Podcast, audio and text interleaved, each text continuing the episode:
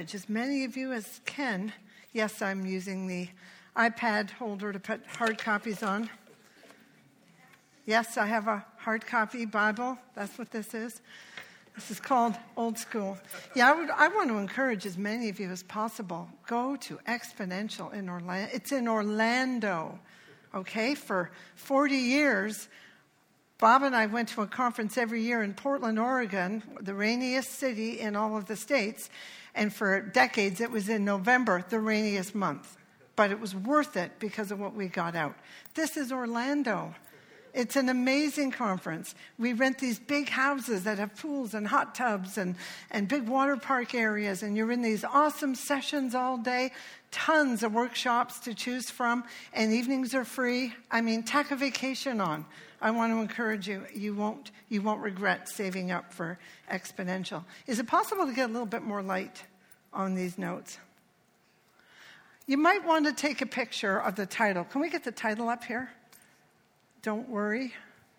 Don't worry. I've got a scripture. You might want to take a picture of that. Don't, we're going to talk about worry tonight. Now, how many would be just honest enough to say, at times, you know that you tend to worry more than is pleasing to God? Let's be honest, we all do. And so, that my title, Don't Worry, I've Got a Scripture. Now, as I mentioned, for decades, for like 40 years, 35 years, we went out to Portland, Oregon every year for conferences. And I know many of you never met Sister Edie Iverson, Dick Iverson's first wife. She passed away about 12 years ago with uh, cancer. But, um, but yeah, she went by the term, Sister Edie is what everyone called her. And for decades, we went out there for conferences. And in the early years, it would just be her in a maybe a workshop with 15 of us, you know, young women from all over the states. And as it grew, you know, she's talking to large crowds. But the thing that I was surprised, she'd come into a session excited, and she'd sit down, there'd be a group of women, and she'd go, Ladies, I've got a scripture. And we'd all be like deer in headlight, like, okay. Um, she was never excited about, man, if I got a great topic, have I ever got insight into this or that? She was always excited about Scripture. A number of years ago, were any of you in the church? We brought her up for a women's retreat one time. None of you? A few back in the days when we used to rough it. We went up to Fairhaven's campground, just a few of you. And the same thing. She'd get up session after session, all excited. She'd say, I've got a scripture. And the thing that impressed me was just her total love for the Word of God. It wasn't her opinion, it wasn't her insight, it wasn't how she could elaborate on something or tell great stories. It was the fact that God gave her scriptures. And I felt when I was preparing uh, a word on worry, that whole thing came to mind. Just get the Word of God. Not my opinion, not, you know, 10 steps how to not have worry. What does the Bible say? Because it's something that all of us do. And we have to be careful as Christians that we don't negate the Word of God by our unbelief. There's a verse that says, uh, I think it's in Mark, Mark 6 5, how um, now he could do no mighty work there except that he laid hands on a few people and healed them, and he marveled because of their unbelief. I mean, think of it. People were getting healed, raised from the dead, demons cast out, and yet still people follow Jesus with unbelief.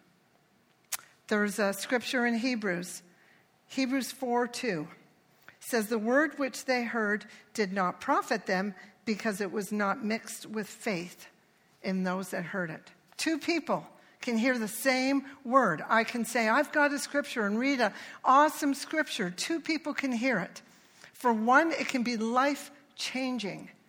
And for another person, it could be, wow, that was a, yeah, I've read that a million times. How many know who Christine Caine is? She's my favorite preacher in the world, next to my husband, of course. And um, you need to Google her and watch any of her messages. But this week, she said something that kind of kind of surprised me a little bit. She said, "I want to be a believing believer." In other words, there's unbelieving believers. Believers, Christians, we're Christians, we've accepted Christ, but we don't really believe the Word of God. I mean, it's an oxymoron. Is there such a thing as an unbelieving believer? But she made that comment I want to be a believing believer. And I said, You know what? So do I. How many want to be believing believers? So, we're going to look at some scriptures tonight. I've got scriptures on the whole area of worry. I've got two really good ones. Let's start with Philippians 4 6 and 7. Be anxious for nothing. Do you know what that literally means? Don't worry about anything. Be anxious for nothing, but in everything, by prayer and supplication with thanksgiving, let your requests be made known to God, and the peace of God, which surpasses all understanding, will guard your hearts and minds through Jesus Christ. Okay? It's saying don't worry about anything. I was talking to a gal last Sunday, and she's had a really rough two years, really rough. And we were just talking and sharing, and normally what she went through would have been enough to send a lot of people, you know, over the edge. And she was sitting going, Nope, I've got this and this and this, and God spoke this and God spoke that. And I sat there and I said to her, You've got the peace that passes all understanding. And she agreed. She had peace that was not natural. You can't explain it. She should have been more upset. She should have been more disappointed. She should have been more disillusioned. But she had the peace that passes all understanding. You know why? Because she had a scripture. God had given her, in the midst of that season, something to hold on to, and she literally had peace that wasn't her own it passed all understanding. The end of that verse says, Peace that passes all understanding will guard your heart and mind. It'll guard. It's like a guard around your mind and your heart, the Word of God. And He gives you the peace that passes all understanding. We're going to come back to that verse later. Matthew 6 25. This is Jesus talking. Now, look how many times the word do not worry is used. Therefore, I say to you, do not worry about your life, what you will eat, what you will drink, nor about your body, what you will put on. Is not life more than food, and the body more than clothing? Look at the birds of the air, for they neither sow nor reap nor gather into barns, yet your heavenly Father feeds them. Are you of not more value than they? Which of you, by worrying, can add one cubit to his stature? So why do you worry about clothing? Consider the lilies of the field, how they grow. They neither toil nor spin, and yet I say to you that even Solomon in all his glory was not arrayed like one of these. So if God so clothes the grass of the field, which today is, and tomorrow is thrown into the oven, will he not much more clothe you, O you of little faith? Therefore, do not worry, saying, What shall we eat? What shall we drink? What shall we wear? For all these things the Gentiles seek. Your heavenly Father knows what you need before you ask him. But seek first the kingdom of God and his righteousness, and all these things shall be added to you. Therefore, do not worry about tomorrow, for tomorrow will, tomorrow will worry about its own things. Sufficient unto the day is the evil thereof. And one more Luke 12 29.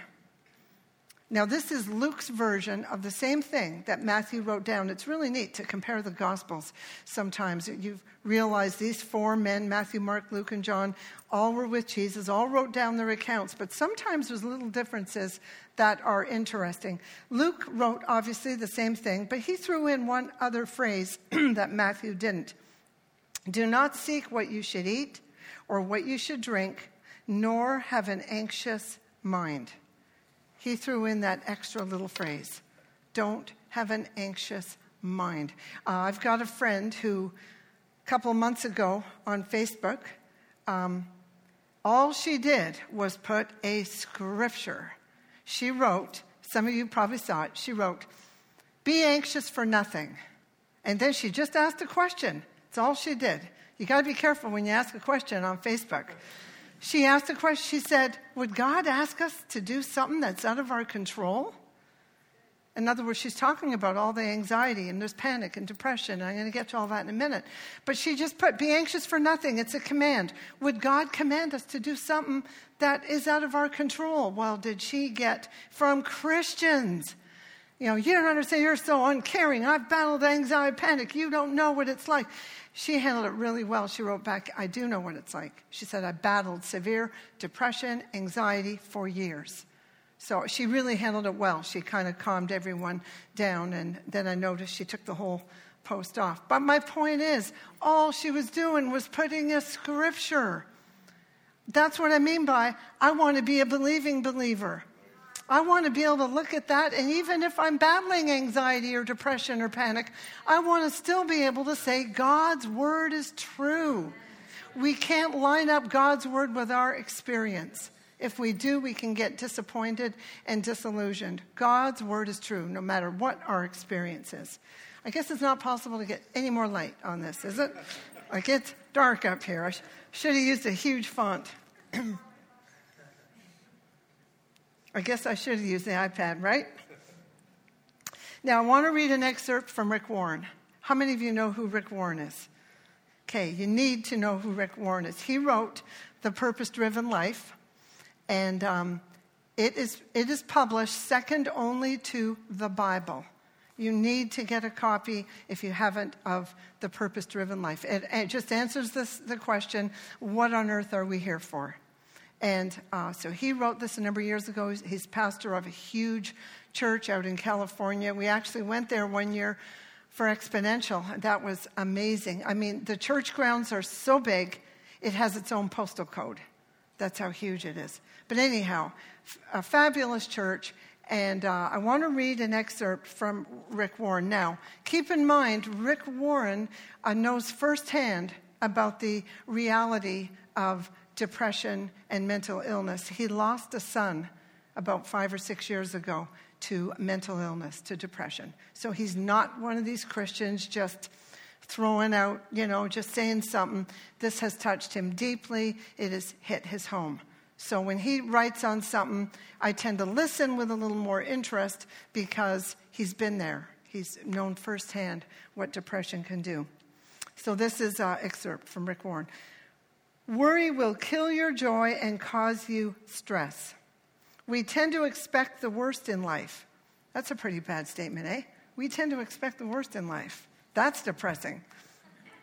Anxiety disorders are the most common mental illness in the United States. According to the Anxiety and Depression Association, they affect 18.1% of the US population. That's a lot, and I'm sure Canada is the same. But worry isn't just a mental issue, it's a spiritual issue. It's assuming a responsibility that God never intended us to have. It's playing God and trying to control the uncontrollable. He goes on to say worry is spiritual atheism, meaning you don't really believe that you've got a God there who cares, a heavenly Father. Now, here's some facts he quotes. This was apparently a scientific study. Again, I don't know how they do these, these studies. 40% of our worries never happen. I've heard it's much higher, but 40%. 30% of our worries concern the past. Like, really? Why do we worry about the past? It's over. There's nothing we can do. You can't change it. There's no sense stewing over it. 12% of our worries are needless worries about our health. Okay, needless. You know, you get a ache, oh, I've got arthritis, or you get a pain, I'm having a heart attack. Needless. 12% are needless worries about our health. 10% are insignificant or petty concerns, worrying about stupid things. Is it going to snow tomorrow? Is it, you know, just dumb things? and 8% of our worries are about legitimate concerns. And we're going to talk about that 8% in a minute. This is still Rick Warren. Worry is worthless. It can't, it can't change the past or control the future. It only causes it only messes you up right now. It's an incredible waste of energy. It takes a lot of energy to worry and stew and fret and overthink things. It takes a lot of energy. when we worry about things, they get bigger and bigger. Have you ever noticed that? You magna, I'll be thinking of something, my husband will say, What are you even thinking about that for? It's just a little thing, but by the time I've worried about it, it's huge. I've magnified it. The Bible says, do not worry about anything. Philippians 4 6. We read this. You know, one of the interesting things, though, about that passage is when Paul wrote it in the letter to the Philippians, he wrote it when he was sitting in prison waiting to be executed. Think of it. He's sitting in prison waiting to be executed. And he writes, Don't worry about anything. Do any of you guys have problems worse than sitting in prison waiting to be? Would you change what you're worried about now and say, Lord, I'll exchange it. I'd rather be sitting in prison waiting to be executed. That's, where, that's what you call the peace that passes all understanding. He's sitting there in prison waiting to be executed, and he's writing this encouraging letter to the church at Philippi. And in the middle of it, he says, Don't worry about anything. In everything, by prayer and supplication, let your requests be made known to God, and the peace of God that passes all understanding will guard your hearts and minds. Something tells me his heart and his mind was guarded as he sat in that prison cell. Now, here's uh, that's the end of Rick Warren's excerpt. Here's a definition of worry. The biblical word worry is from the Greek you don't care what it is. And it means to divide into parts. Okay, it means, it, worry means two things. It means a distraction, and then it means a preoccupation with things causing anxiety. We'll get to that in a minute. But a distraction, that's a thing that prevents you from giving your full attention to something. Okay? A distraction means you're going this way in life, and there's all kinds of voices pulling you this way and that. That's what a distraction is. I'm not talking about an interruption. Life is full of interruptions. You know, uh, a kid gets sick and you have to go to school and pick them up. That's an interruption. A distraction is you're going somewhere in life. This is what God called you to. You know God spoke something to your heart. And there's all these voices pulling you this way and pulling you that way. Why don't you do that instead? And are you sure that's what God said? Those distractions will get you totally off course. You want to make sure if God has told you to do something, don't let anyone pull you to the right or the left. My husband, in the years of building this church, he was focused almost to a fault. And all kinds of good things would cross his desk. Bring your church here. Go to this conference. Do this. Support this. Open this food bank. Do this. He'd look at them and say, Wow, great idea right in the garbage because he was doing something and he was focused and he was going somewhere. And you can get distracted even by good things. These were good things crossing his desk, not, not bad things. If something crossed his desk that was online with what we were doing, that's a different story. That's why we're promoting exponential. That's why for a decade we all, a bunch of us went to Bogota, Ottawa to hear Ray Comfort or whatever, if things are along with what God has said, they're good, they're along, they're not a distraction, but don't get pulled away by distractions. And you look at the number of people that start stuff. I'm just using this as an example. I haven't seen any attendance sheets, but let's just use the T track classes, for example. How many people did God say, you need to study the Bible and sign up? And like I said, I haven't seen for all I know, the same number that started are, fin- are finishing, and that would be awesome. But I remember for the decades that I taught church life, you'd start with this size of a group and end up with this size of a group. And I know work comes up, health, I know there's legit things.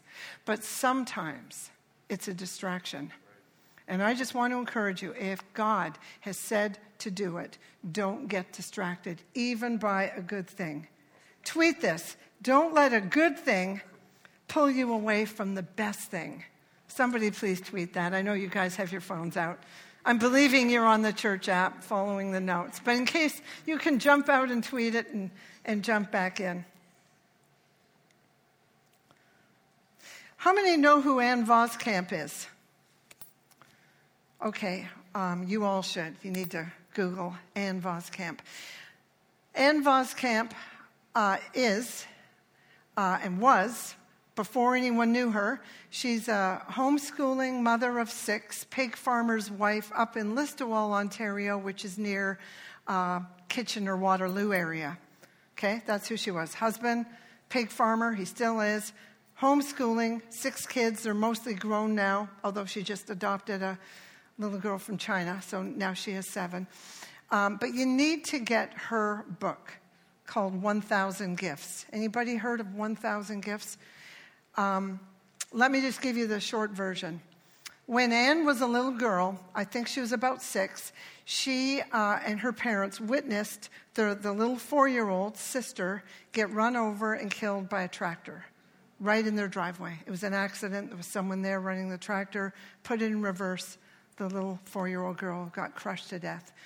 So for the and, and they're a Christian family. They're going to church. They're serving God. Well, Ann just watched her parents fall apart. Um, you know, her dad gave up on God. Her mom ended up in a mental institution.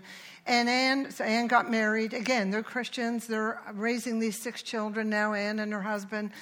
They read the word every meal, three times a day. She's homeschooling. They're um, involved in their little church because uh, she lives out in the country. So, a Christian family. Ann battled severe depression, anxiety, panic, agoraphobia, cutting herself, waking up every day not wanting to live. She's a Christian, okay? She's serving God. She's homeschooling. They're going to church. They're having devotions. But this is what her life was like. And one day, she got a scripture. She was reading the word and a word jumped out at her. you you can read it all in the book Eucharisteo. And the idea was that giving thanks creates joy. And it hit her like a ton of bricks. She's going like, is it that easy, Lord? Like giving thanks is going to actually cause me to have joy. So she did a study, and it's all in her book, looked up every word where someone gave thanks or Jesus gave thanks. And then a friend said to her one day, Hey, you should write down a thousand things that you're thankful for. So she did. She picked up the challenge. And when this book came out, many, I know many of you, people were writing down a thousand things, little things, okay, like, you know, the smell of coffee brewing. I would challenge you get a journal, just write the numbers one to a thousand.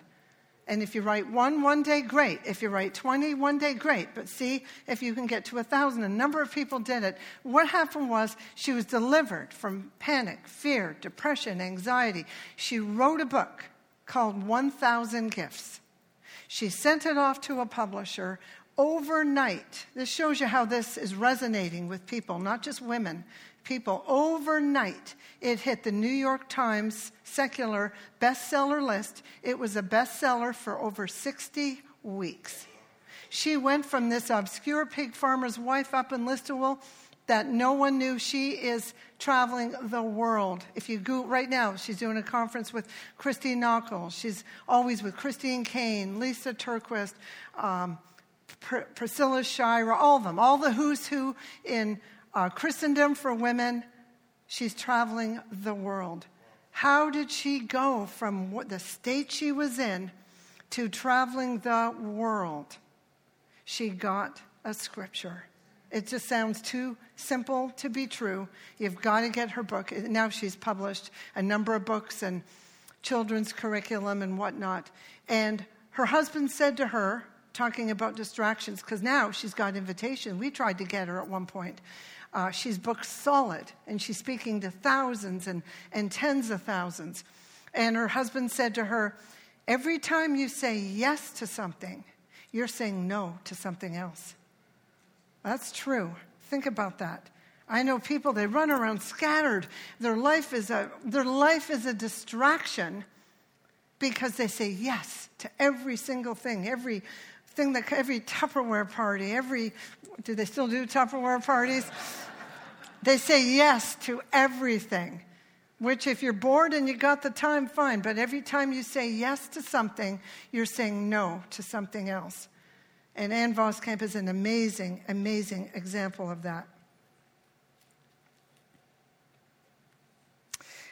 Think of Martha and Mary. Jesus didn't say serving is wrong. He just said to Martha, Mary has chosen the better thing. Serving is good. You have to do it. They wouldn't have had a meal. But Mary was doing something better. So don't let a good thing distract you from the best thing. You apply that one principle in every area of your life, and you'll be amazed how you'll have more peace in your life. See, when you live life handling all the distractions that come along, do you know how you feel? Agitated and unfulfilled and unproductive and stressed out because your life isn't focused. You're running around handling distractions. Um, I won't even ask how many of you know who Ginny Smith is. She's in my age group, but most of you probably know her son, Judah Smith.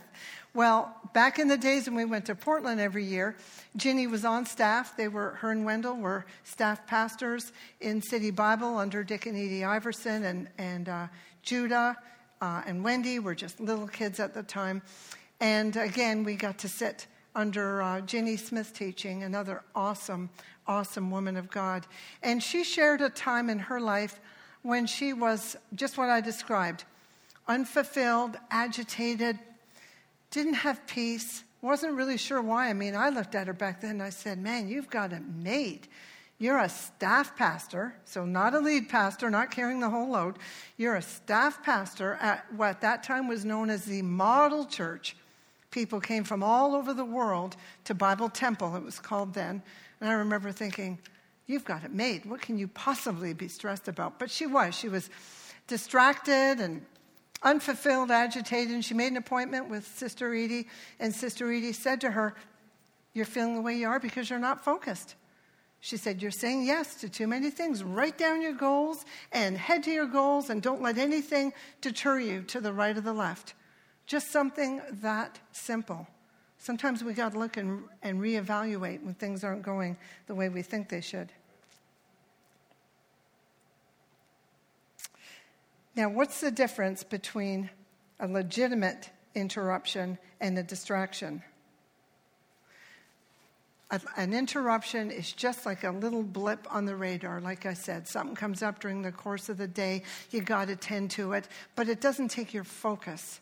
It doesn't take you off this way. Think of your life as you're going down a river, the end is in mind, and there's all these voices calling you this way. I heard something years ago that I never forgot. Just because someone's the loudest voice in the room doesn't mean they're right. Just because there's a loud voice telling you to do this, do that, go here, quit that, don't do that, doesn't mean it's right. That's why when you know you've heard from God, it's pretty hard from someone to pull you to the right or the left. Like Psalm 1, it says you're ground, you're like a tree planted by rivers of water. Ever tried to uproot a great big tree? Pretty hard. It's pretty difficult. And Psalm 1, you need to memorize Psalm 1 because it talks about the blessing of being upright and the righteous and being planted compared to the ungodly. It's an awesome, awesome psalm.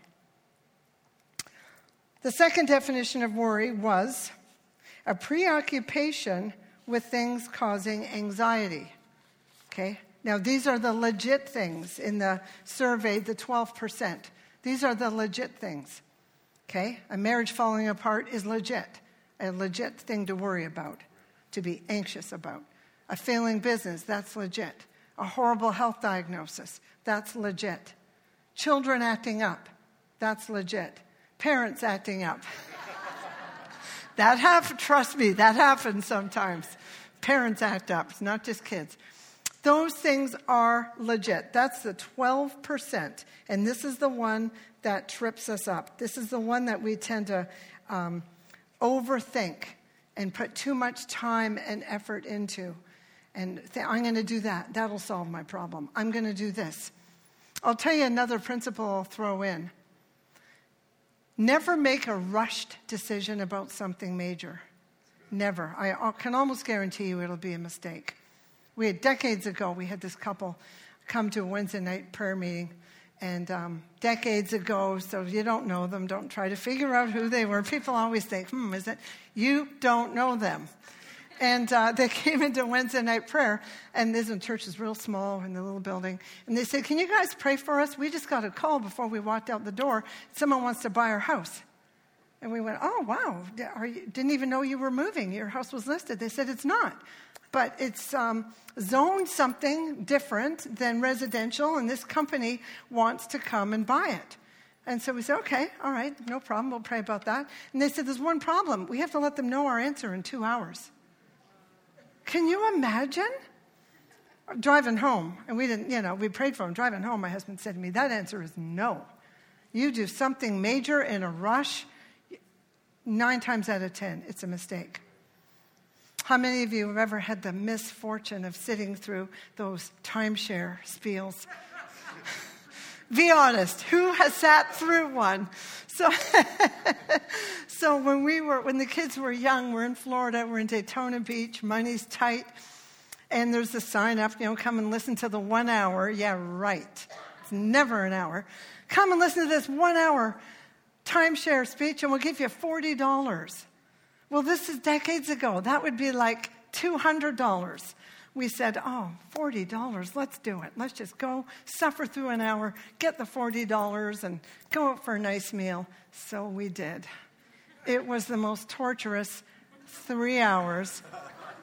And I'm sitting there thinking, like, who in their right mind would buy something spur of the moment anyhow? But that's how they, that's how they work. It's the pressure of, of right now. So this salesman, he wasn't a very good salesman. He needed to take a course when, when it's done and it's obvious we're not buying, we're, we aren't. You know, we just said, no, we don't make decisions like this. We're not.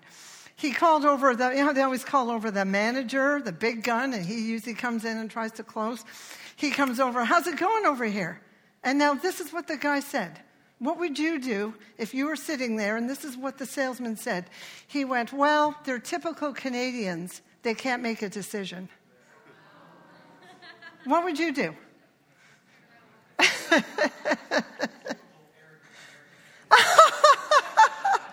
he said, for the tomorrow morning crowd, I'm not going to repeat it because Craig's here and he's American.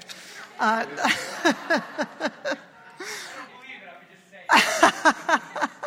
anyhow, sitting there, think, does he honestly think by insulting us that we're going to go, oh, oh, well, in that case, all right, in that case, we'll buy it?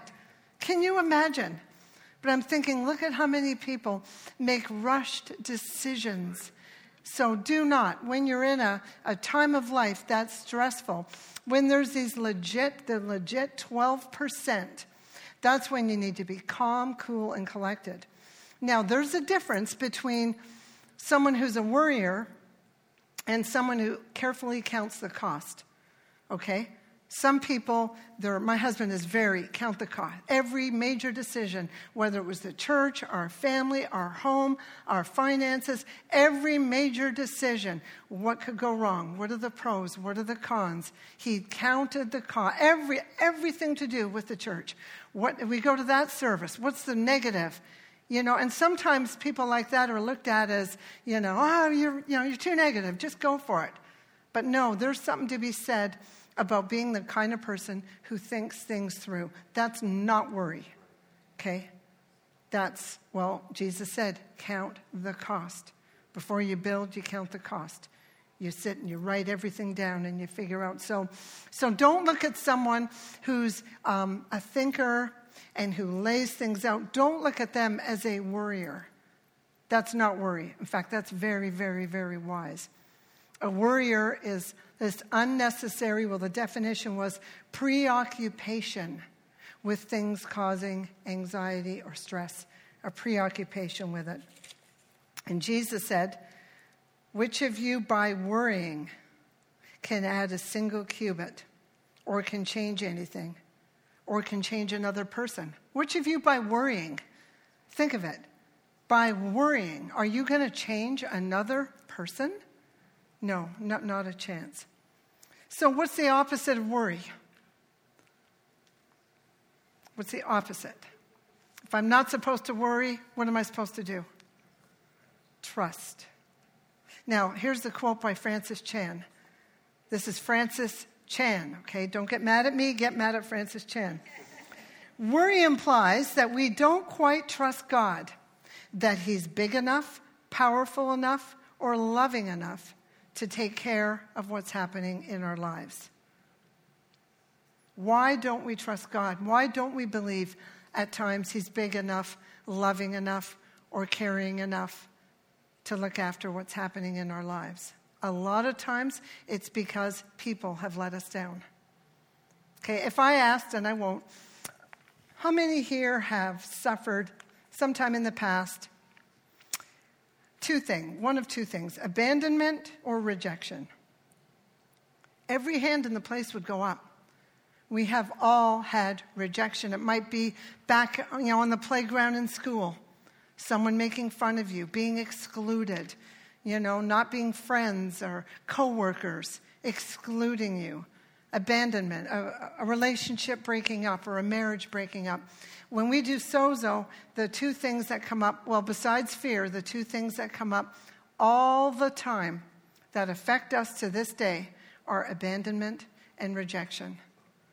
And we can't let that from the past affect what's happening now and the future. And I want to encourage you if you're a, member, you have to be an actual member, taking church life, and you've got something that's bothering you from the past, or you know there's just something you can't overcome, whether it's abandonment, rejection, fear, I would encourage you speak to your C group leader and put your name in for Sozo because we walk through some of those things. When I was Sozoed, I remember thinking, and this was, I don't know, maybe seven or eight years ago. I remember thinking, well, I know what's going to come up. I know what my, my issue is. The fact that I was, my father was an alcoholic, and children of alcoholics tend to try to control everything. And I, I do try to control. You ask my husband, ask my husband, what's the biggest thing with Joanne? He'll say she tries to control everything. Um, so I remember going through Sozo going, I know this is what's going to come up. But it, it wasn't. It was something that had happened to me 35 years earlier that I'd forgotten about.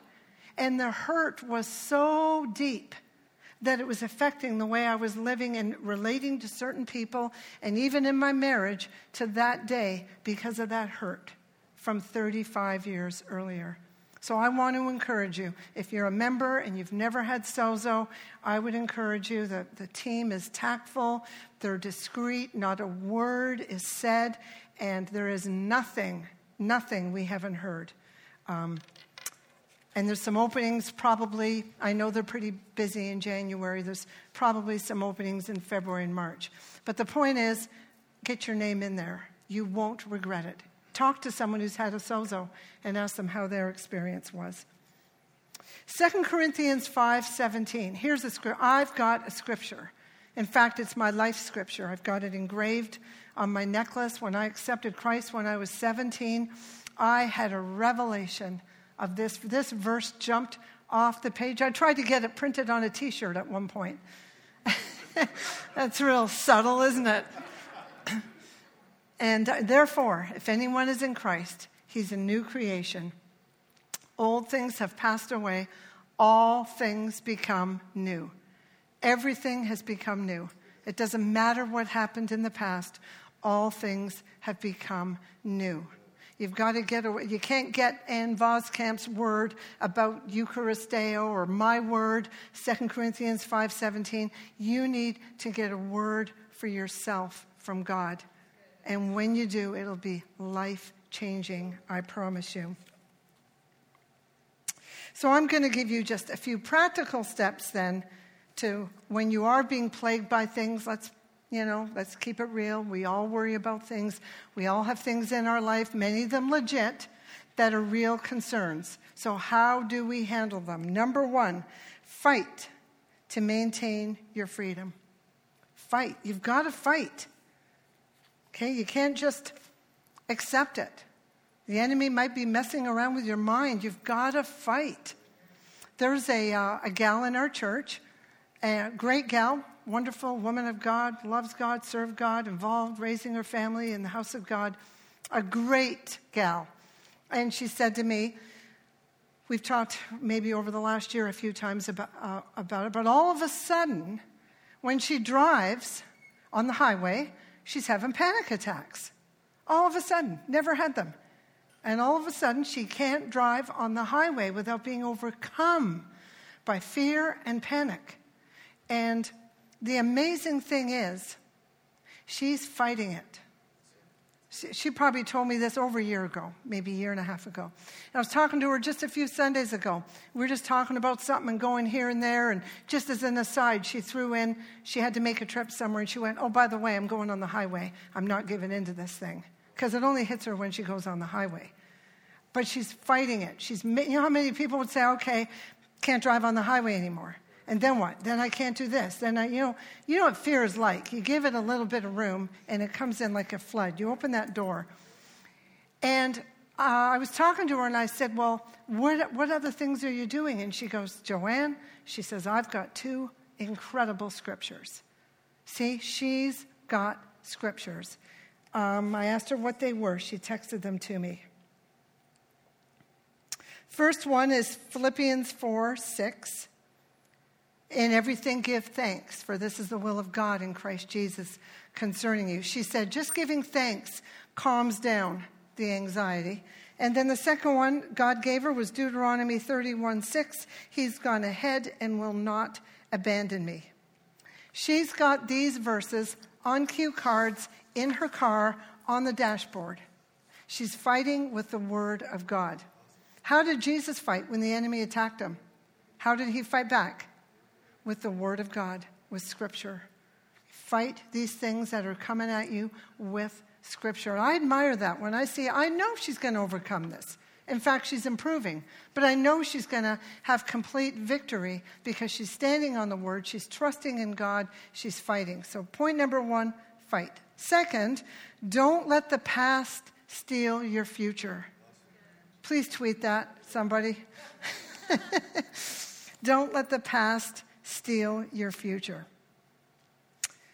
How many know who Christine Caine is? Okay, now just give you a quick story. She just found out, I think later on in life as an adult, she found out that she was adopted and her birth certificate has no name.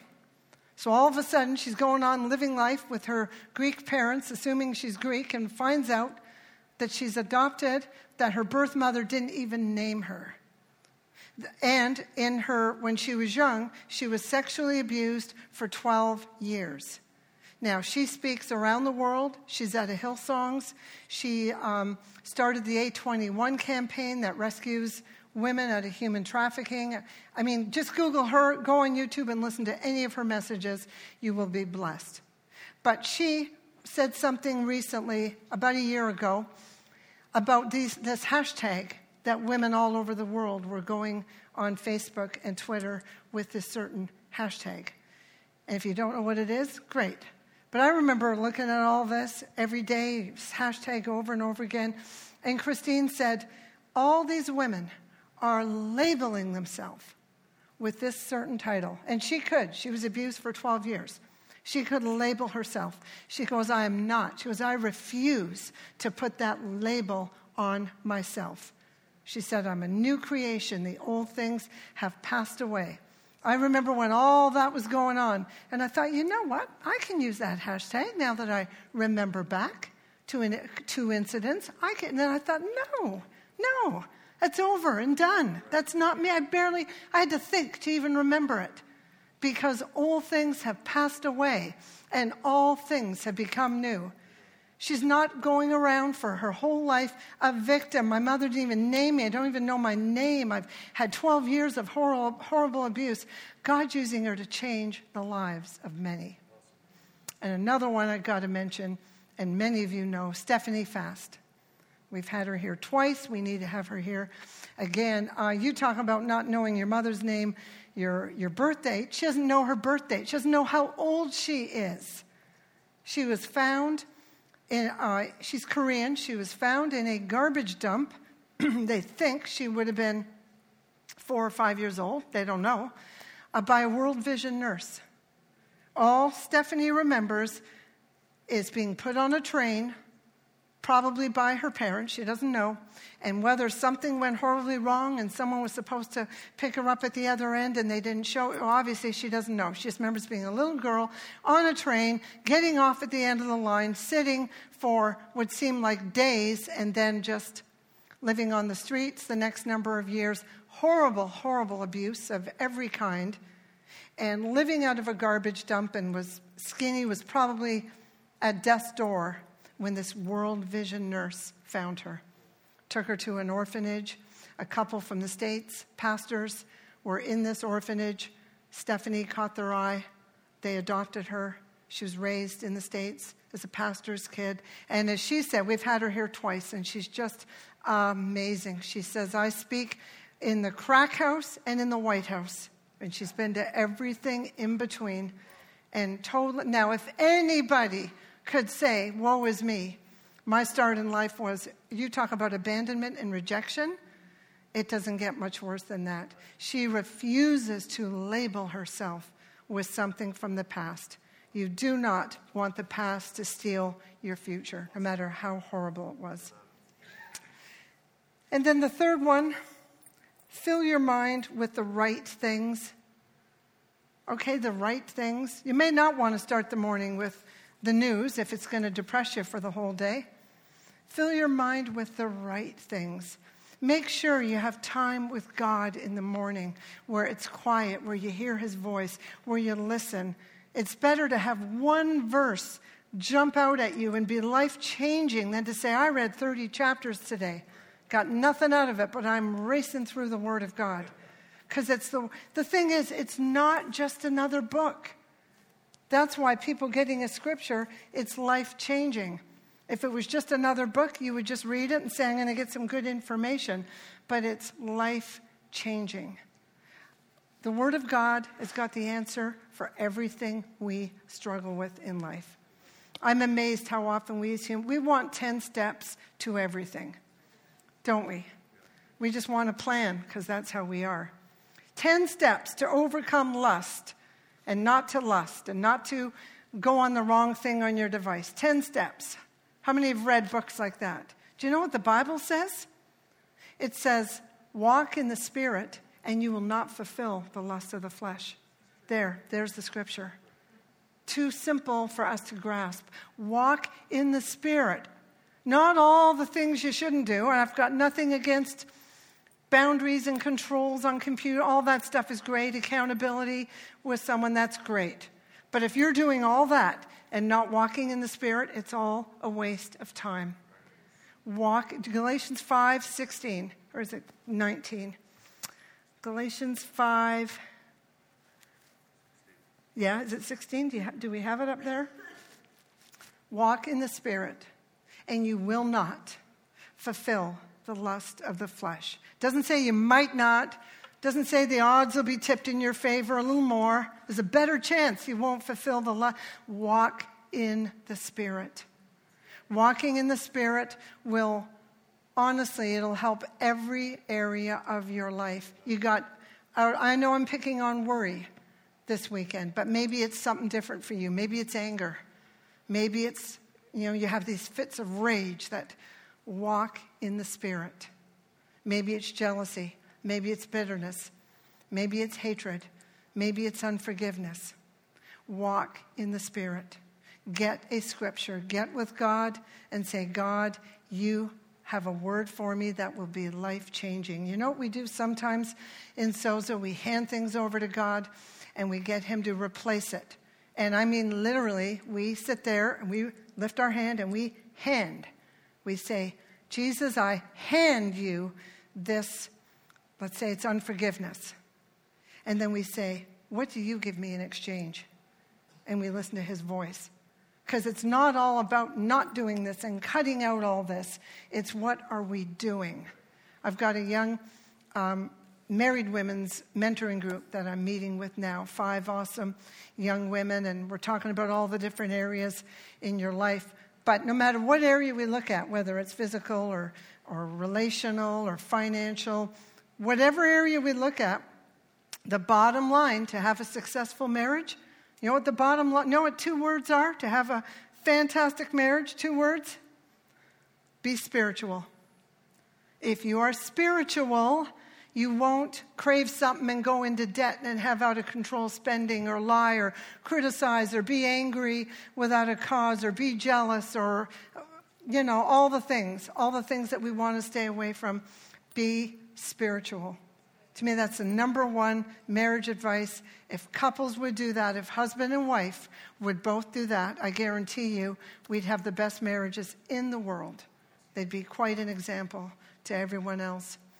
Okay, I want to pray for some of you um, this evening. If you're going through something where one of the legit worries that I mentioned, okay, so we're not just saying worry, but you are legitimately going through, um, you know, a bad health issue or financial debt that's weighing you down or um, relationship issues or stress at work that's real, not imagined, if you're going through something that is, in your opinion, legit, can I see your hand tonight?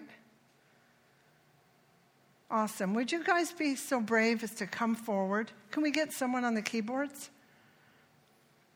And I would like those of you, let's all stand. Those of you that are C group leaders or on the, on the prayer ministry team, we're going to come and we are going to believe God with you guys for a real breakthrough. We're going to believe God that as you hand this thing over to Him, that He's going to come through for you, that He's going to make a way where there is no way, that He's going to give you a word that will totally change and totally transform what you're going through. Amen. So I would encourage you, let's just lift our hands. And those of you in the congregation, stretch out your hands and please lift up your voices and pray in faith. Can we have the prayer ministry team and C group leaders come? And we're going to lay hands on you and we're going to believe God for a miracle in your life tonight.